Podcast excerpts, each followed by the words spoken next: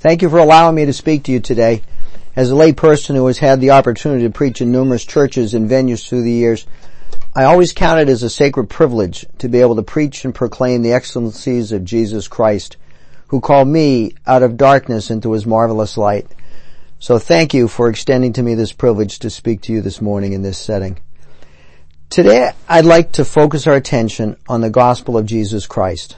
The gospel so called. We in Christian circles use this term so often and so commonly that I believe we overlook its meaning and forget its nuances, and, and this is unfortunate. The gospel is central to our faith. The gospel is at the core of our theology. The gospel is the lifeblood of our ministry. The gospel is the ultimate hope of our lives here on earth. I believe that we need to circle back every once in a while to review and understand this word, to recalibrate our internal and eternal compasses that it is good for our Christian health and the health of our churches to consider the gospel. So I'm here today to talk about the gospel and it's my fervent hope and prayer that some of you individually might be eternally affected, that this preaching might have a result in your life, and that you as the church might be affected too, that you will be more motivated to take this unbelievable, wonderful gospel message to your community and to your world. Within the Christian faith, the concept of gospel is broadly defined. In its most general sense, gospel means good news or glad tidings. It appears throughout the Bible, the Old Testament and New Testament, over 100 times, and it translates into our English versions of the Bible from the Greek noun evangelion. Stemming from this noun comes the verb evangelizo, to evangelize, and further from this noun and verb the word evangelistes, which denotes the evangelist, the one who declares the good news. Today, in your presence, I intend to be such an evangelist, one who will declare this good news, this gospel. Be it known, however, that, that this concept of the gospel is not that simple and we really need to drill down and do a little more work to define better what we mean by gospel. You see, the use of gospel is nuanced in its meaning depending on whether it comes in the Old Testament before Christ's birth, in the New Testament before Christ's death, burial, and resurrection, or in the New Testament after Christ's death, burial, and resurrection. In the Old Testament, gospels almost always related to God and the actions which he has taken. These particular actions are notably saving in character, saving help, saving works, or saving deeds. They generally concern his people Israel in physical deliverance from oppressors or spiritual deliverance from the bondage and burden of sin. In both situations, the appropriate human response is praise and adoration. In a foreshadowing way, the good news deliverances of the Old Testament portend that a greater news deliverance is to be expected in the future, that the Messiah is coming. When we move into the New Testament, our focus naturally shifts to Jesus Christ, and before his death, burial, and resurrection, he is the proclaimer of the good news of the coming kingdom of God. The world into which Jesus is born is not right. Sin and suffering exist and prevail. God's will is not yet done on earth as it is in heaven. But Jesus proclaims the good news of that coming kingdom of God, a God who continues to be sovereign and who coincidentally has appointed Jesus Christ to be its solution. So we see in the New Testament a subtle transition whereby Jesus Christ, the proclaimer of the good news of the coming kingdom of God, becomes the proclaimed. This happens at the cross and it is confirmed by the resurrection. After the resurrection, there is fulfillment. There is completion. There is realization of the solution to man's eternal separation from his creator. It is in Christ. It is of Christ. The good news is thereafter referred to as the gospel of Jesus Christ. It is not plural. It is singular. There are only there is only one gospel of Jesus Christ. But amazingly, wonderfully, there are now two mission fields, the Jews and the Gentiles. Before the death, burial, and resurrection of Jesus Christ, he predominantly walked among the Jewish people and proclaimed good news. But after his resurrection, the width and breadth of this gospel good news now extended out to all who would believe and follow him. Peter stayed in Jerusalem and in the surrounding area and proclaimed the good news of Christ.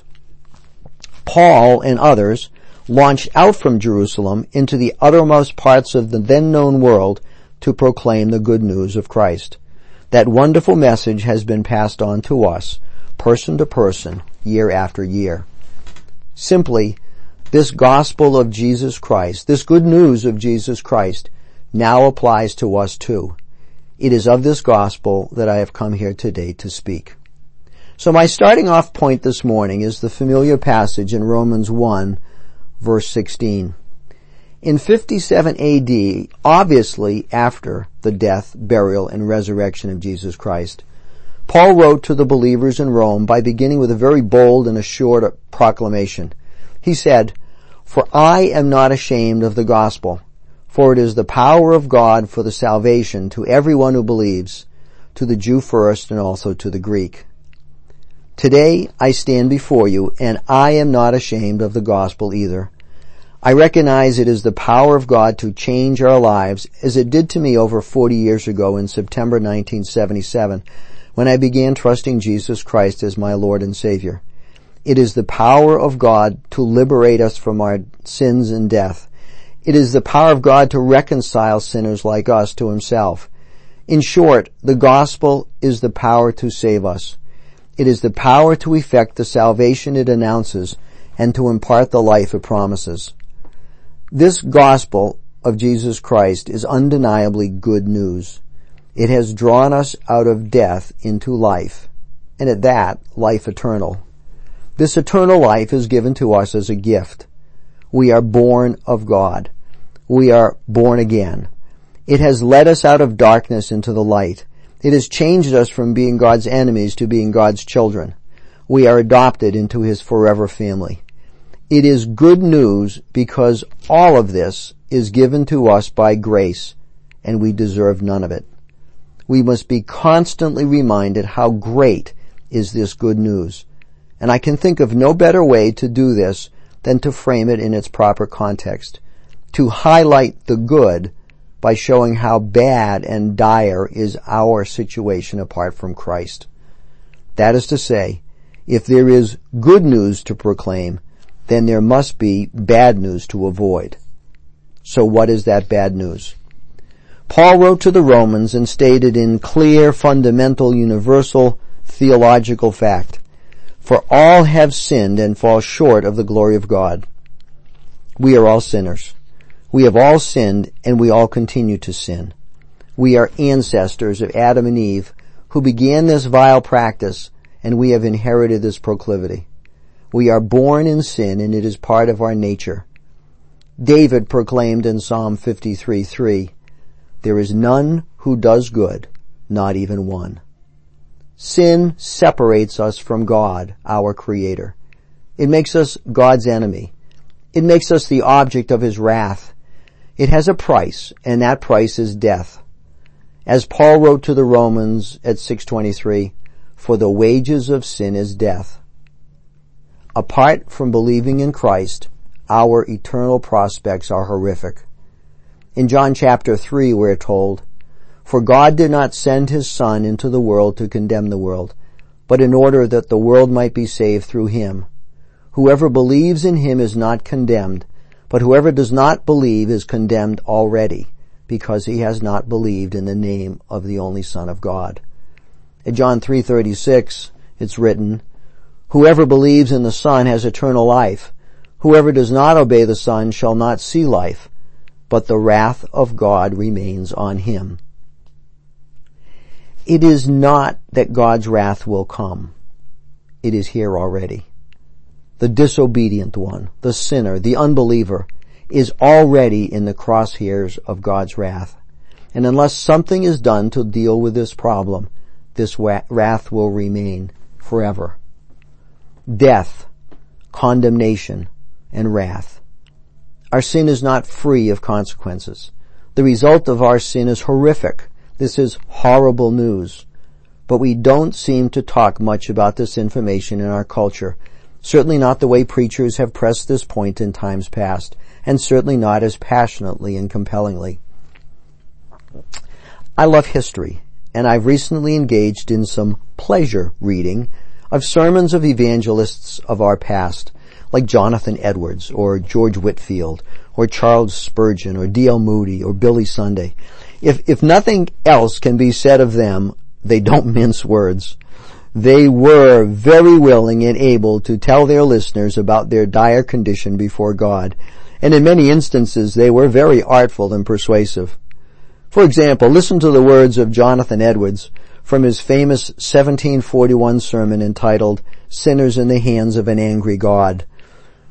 Yea, there is nothing else that is to be given as a reason why you do not this very moment drop down into hell. O sinner, consider the fearful danger you are in. It is a great furnace of wrath, a wide and bottomless pit, full of the fire of wrath that you are held over in the hand of that God whose wrath is provoked and incensed as much against you as against many of the damned in hell.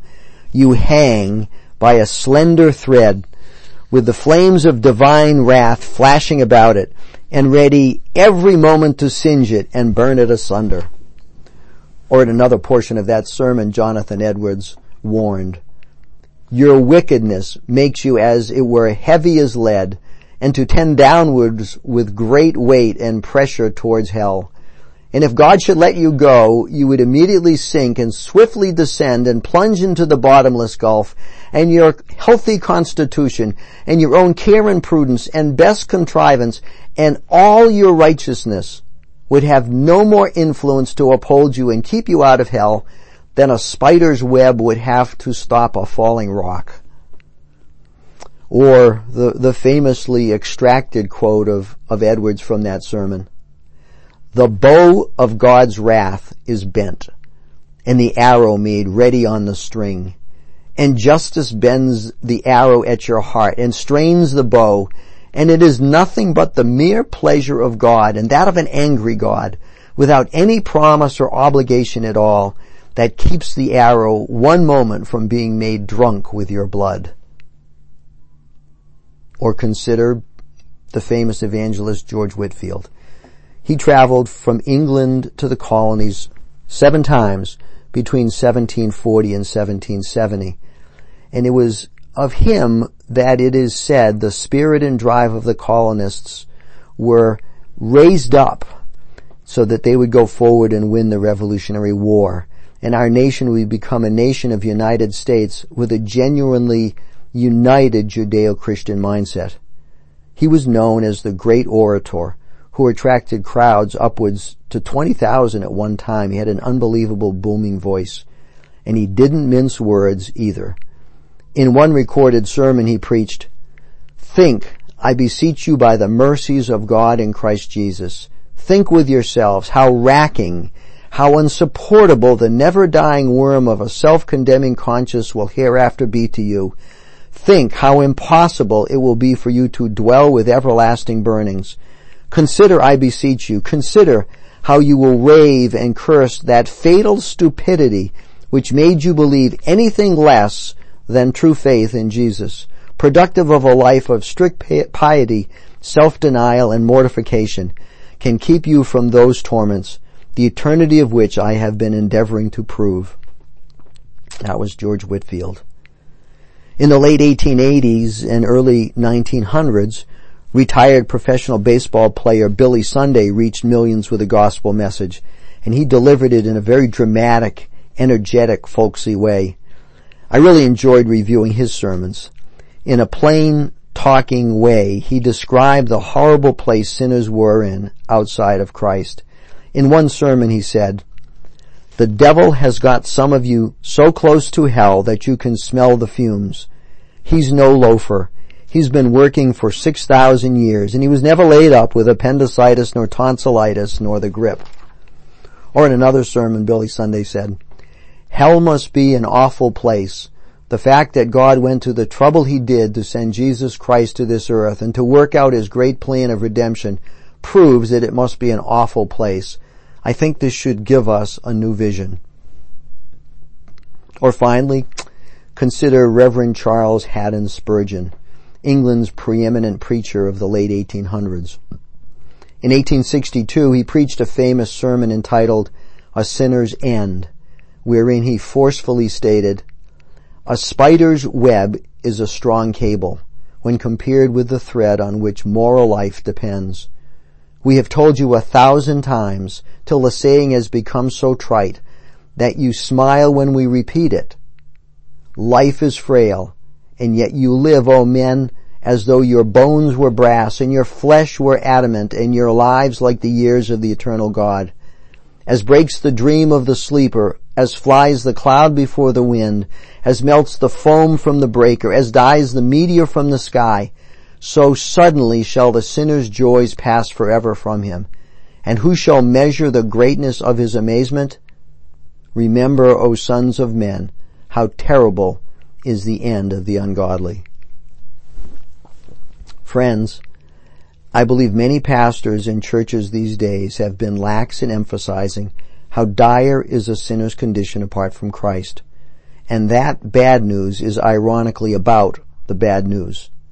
We don't often hear hell discussed in our churches, and even at that, rarely do we hear hell described so ominously and imminently as did preachers in times past.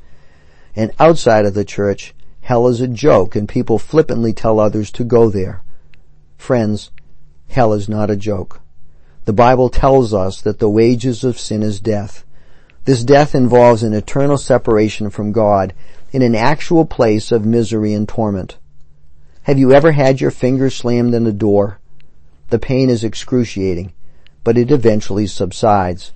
And as you sit here, you are no longer having that pain, just bad memories. But the torment of hell is eternal. Let me give you a definition of eternal which I was once told. A bird flies to the top of Mount Everest every billion years. At the top of this rock, which is 29,029 feet above sea level, the bird attempts to sharpen his beak. He strokes it one way and then he strokes it another and then flies off for a billion years. And then he comes back and he does the same thing, strokes his beak one way and the other, and flies off for a billion years and a billion years and a billion years and a billion years. When Mount Everest is worn flat by the bird's beak, less than one second would elapse in eternity. In the finite of our lives, we cannot fathom infinity. Being in hell for one second would be horrible, but being there for eternity is indescribable. But that is what we deserve because that is what we have earned by our rebellion and sinfulness. This is horrible, horrible news. It is worse than bad news. But don't despair. We have the gospel. We have good news. From the prospect of this horrible eternity, we need help. We need a savior. God's solution is Jesus Christ. He is our savior. Though we are rebellious and unlovely, Amazingly, God still loves us. Paul wrote to the Romans at 5-8, but God shows his love for us in that while we were still sinners, Christ died for us. In the famous verse, John 3.16, we're further reminded of God's loving solution for us. For God so loved the world that he gave his only son, that whoever believes in him should not perish but have eternal life. Christ is our Savior, the one who saves us. He is our Redeemer, the one who buys us back. He is our ransomer, the one who pays a price we are incapable of paying to free us. He is our reconciler, the one who brings peace between the Creator and His wayward creation. He is our substitute, the one who shed His blood and died in our place. God, being just and merciful and gracious, all at the same time, did the miraculous at the cross. He saved us through Christ and kept his integrity by still staying just and merciful and gracious. How could that be? If just is getting what you deserve, and if mercy is not getting what you deserve, And if grace is getting more than you deserve, then how could this be? How could it happen all at the same time? Let me give you a 21st century picture of this, taken from the world in which I've worked for over 40 years. With your mind's eye, travel with me to an imaginary courtroom. The judge has just sentenced the defendant to life in prison, a just penalty for his crime. Then, in an amazing move, the judge voluntarily takes off his robe and comes down next to the defendant. Without fanfare, he gives the defendant his wallet and his car keys and he puts his hands out to the court officer to be handcuffed and taken away to serve the defendant's life sentence. The court officer obeys and takes the cuff off of the defendant and places them on the judge and then walks the judge out of the courtroom to go to the prison to serve the life sentence. Everyone in the courtroom is aghast, and rightly so. Now the defendant has a choice. Does he run after the judge yelling out, it's really my fault. Let me do something to help serve the sentence with you. Or does he act in faith, believing that his penalty has been paid in full, that he has received mercy, and walk out of the courtroom as a free man, released from the penalty he deserved, and better yet, blessed by the judge with provision to live the rest of his life in the world. This is the unlikely yet wonderful interplay of justice, mercy, and grace all happening at once. And this is what happened roughly 2,000 years ago when God came down out of heaven in the person of Jesus Christ and went to the cross and suffered our penalty in our place. It is all made possible because God's love for us is so great. This is all of God. This is the simplicity and wonder of the gospel. God doesn't need any help to achieve our salvation. And frankly, it's an insult to God for us to think that there's anything that we can do to solve our eternal problem. It is all of God. It is a gift. In my weird courtroom example, it would be weirder yet for the defendant to leave the courtroom as a free man, but spend the rest of his life going to the prison on random occasions to sit in the visitor's room at the jail to help the judge do the time. Doesn't work that way. Paul wrote to the Ephesians chapter 2 verses 8 and 9, for by grace you have been saved through faith, and this is not your own doing. It is the gift of God, not a result of works, so that no, no man would boast. Paul wrote to the Romans at 623, For the wages of sin is death, but the free gift of God is eternal life in Christ Jesus our Lord. Don't lose sight of the fact that the gospel, the good news, involves a gift. From a legal point of view, I can tell you that a gift is special. It requires three components. A donative intent, a transfer, and a receipt. Unless all three requirements are met, there is not a completed gift. We can visualize this process by considering our culture's practice at Christmas time. If I wanted to give you a gift, I would likely go to the store and pay for the gift. I would wrap it up, put your name on it, and place it under the tree. At this point, I've displayed donative intent and I've delivered the gift, but it is not yours yet until you grab the gift, unwrap it, and claim it to be your own. At that point, it is a completed gift, but not a moment before you receive it. For many of you, this is like the gift of eternal life that Jesus Christ has purchased for you on the cross. Until you receive that fully paid for gift by faith, it is not yours you must turn to Christ in faith and believe this good news, that He died in your place and offers you the result of His work, the gift of eternal life, if you would but receive it. The apostle John wrote about Christ and said, He was in the world and the world was made through Him, yet the world did not know Him. He came to His own and His own people did not receive Him. But to all who did receive Him, who believed in His name, he gave the right to become children of God, who were born not of blood, nor of the will of flesh, nor of the will of man, but of God. The gospel, the good news, is that though a sinner apart from Christ is hellbound, God has solved this horrible problem through Christ. When we could not save ourselves, Christ ransomed us, and He offers this free gift of eternal life if we would merely receive it by faith. If we do, God promises us that we will be changed and he will do the work of conversion. Paul wrote to the Corinthians and said, Therefore, if anyone is in Christ, he's a new creation. The old has passed. Behold, the new has come. All this is from God, who through Christ reconciled us to himself and gave us the ministry of reconciliation. We are born again. We are changed from death to life. We are brought out of darkness into light. We are no longer God's enemy, but we are adopted as his child. Our heart of stone is replaced with a heart of flesh. Moments before we were hell-bound, and now we are heaven-bound. We are given his spirit, and we are connected in a special eternal relationship. Thank God for this conversion. Thank God for this good news. I believe the famous preacher George Whitefield would tell you at this point what he shared from his heart with listeners over 250 years ago. He said, the road to hell is paved with good intentions. If you are damned for lack of conversion, remember that you are not damned for lack of warning. Thousands have not had the gospel preached to them, but you have heard. If there is a deeper place in hell, God will order a gospel despising church member to be there. You will have dreadful torments. Of him to whom so much is given, much will be required. How dreadful to have a minister after minister say, Lord God, I preached, but they would not hear. Such is the responsibility of hearing the gospel, the good news, the greatest news that has ever been told on the face of this earth. A proper response is always required.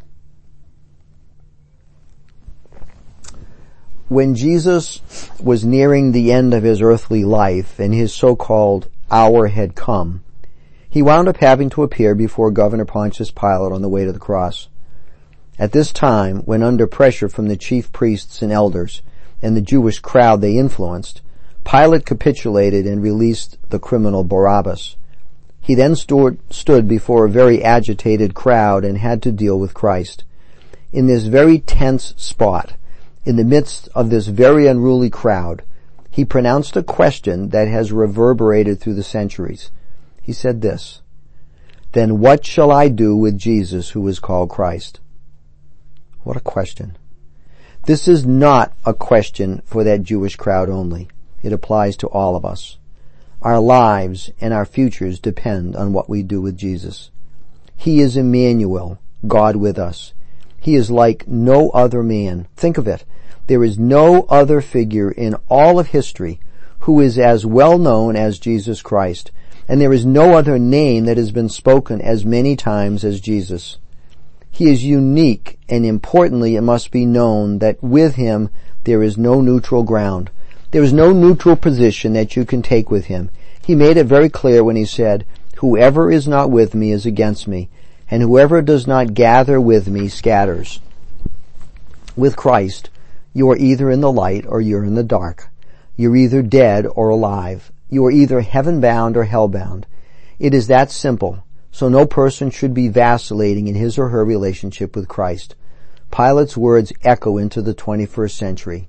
Then what shall I do with Jesus who is called the Christ?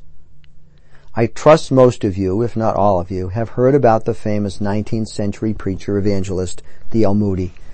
He had his roots in Massachusetts before launching into an international evangelistic ministry, which allowed him to travel over one million miles and to reach more than over 100 million people with the gospel, spoken and written. In the late 1860s, D.L. Moody served as president of the Chicago YMCA and he had a central role in the building of the first YMCA building in America. It was called Farwell Hall. This venue was suited for speaking to large groups, upwards to 3,000 at a time, and Moody used this building to preach on Sunday nights. On October 8, 1871, Moody preached to a full crowd at Farwell Hall, coincidentally on the, the same Pilate's words, What then shall I do with Jesus, which is called Christ? He closed his message by saying, I wish you would take this text home with you and turn it over in your minds during the week And next Sabbath we'll come to Calvary and the cross and we will decide what to do with Jesus of Nazareth. Following the sermon, Ira Sankey, Moody's song leader, led in a hymn, but it was interrupted by great commotion outside of the hall. The problem? The Great Chicago Fire of 1871 had just started and people were fleeing for their lives. This was Sunday night and it took until Wednesday for the flames to stop and everything that Moody had in Chicago was destroyed. On the Great Chicago Fire's 22nd anniversary in 1893, Moody spoke reflectively to a gathering and said, I've never seen that congregation since, and I never will meet those people again until I meet them in another world. But I want to tell you of one lesson I learned that night, which I have never forgotten, and that is, when I preach, to press Christ upon the people then and there, and to try to bring them to a decision on the spot. I have asked God many times to forgive me for telling people that night to take a week to think it over. Though I believe God calls His people to Himself at His time, and that the Holy Spirit ultimately convicts us of our sinfulness and our need of a Savior, Jesus Christ, I do take to heart D.L. Moody's experience with the Great Chicago Fire. When one hears the good news of Jesus Christ, that great information needs to be immediately processed. To not accept it is to reject it. I cannot force you, despite my hardest efforts, to trust Jesus Christ as your Lord and Savior. I cannot force you to repent and turn from your sinful ways and follow Christ for the rest of your life. I can't force you, and I won't. But I will do what Paul attempted to do to the believers at Corinth in his second letter. That is, I beseech you, I implore you to be reconciled to God through the blood of Jesus Christ. To help you grapple with this gospel information, I want to take you back to September 1977 when I returned to Fort Lauderdale, Florida to begin my second year of law school. As part of my new weekly schedule, I began attending Coral Ridge Presbyterian Church, and in the Sunday evening new members class, the pastor, Dr. D. James Kennedy, asked all of us two questions. They revealed to me where I stood with Christ. I want to ask you those questions right now, and I want each of you to seriously answer these questions in your minds between you and God. The first question is this. Have you come to the place in your spiritual life where you know for certain that if you were to die right now, you would go to heaven? The second question is this if you were to die right now and stood in front of God and He asked you, why should I let you into my heaven? What would you tell Him? The fact is, we can know for sure if we are going to heaven. John 20 verse 30 says, Now Jesus did many other signs in the presence of His disciples, which are not written in this book, but these are written so that you may believe that Jesus is the Christ, the Son of God, and that by believing you may have life in His name. And then in 1 John 5:11 through 13, it's written, And this is the testimony that God gave us eternal life, and this life is in His Son. Whoever has the Son has life. Whoever does not have the Son of God does not have life. I write these things to you who believe in the name of the Son of God, that you may know that you have eternal life. By God's grace, I know for certain that when I die, I will go to heaven. You can know too. I hope you have full assurance, but I bet there are some of you who aren't sure. I know that I wasn't when I was asked that question decades ago. So let's consider that second question. What would you tell God if He asked you why He should let you into His heaven? If you were like me, you might have unconfidently begun to list a lot of religious things that you'd done in your life. Like I, I tried to go to church and I've prayed and I've given money on occasion and I've tried to be a good person and I've tried to follow the golden rule and I've tried to be kind to my fellow man and, and I certainly haven't murdered anyone or committed any heinous crime or sin. But you know what? Those are all useless, futile answers that won't earn any of you heaven or eternal life or a restored relationship with God. Those things simply can't be earned. Paul wrote to the Ephesians, For by grace are you saved through faith, and that not of yourselves, it is the gift of God, not of works, so that no man can boast. The good news gospel message distinguishes Christianity from all other religions and faiths, and there are two simple words that set Christianity apart from everything else. Do and done. If you believe that you have to do many things to gain and earn God's favor, then you are misguided and you are not a partaker of the great good news of the gospel. All religions other than Christianity have their rules and requirements and practices for being in good favor with their God, things to do. But Christianity is so wonderfully different. As for the payment of sins, the purchasing of eternal life, Christ has done it all. Do you hear me? Christ has done it all and there is absolutely nothing more for us to do. Salvation is a gift of God through Christ. We don't have to pay for a gift. It's paid for already. We just have to receive it. If you had to pay for it by doing something, then it's not a gift, it's a purchase. But the Bible clearly tells us that salvation is a gift. That is good news. That is the gospel. Some of you may be trying to make this more complicated than it really is. It is simple. It is a gift. It is paid for by the shed blood of Christ. That is the only currency that God accepts. There is nothing more that you could add to it. God doesn't need your help in figuring out how to draw you back to Himself. His solution is Jesus Christ. You need to quit trusting in your valueless currency, in your feeble, worthless attempts to gain God's favor. There is nothing you can do. It is all done by Christ. Do you get it? I implore you to understand this good news. I cannot present it to you any clearer. Thank you for allowing me to be in your presence today as an evangelist, a bringer of good news. May God bless you as you do your best to respond in the most eternally beneficial way.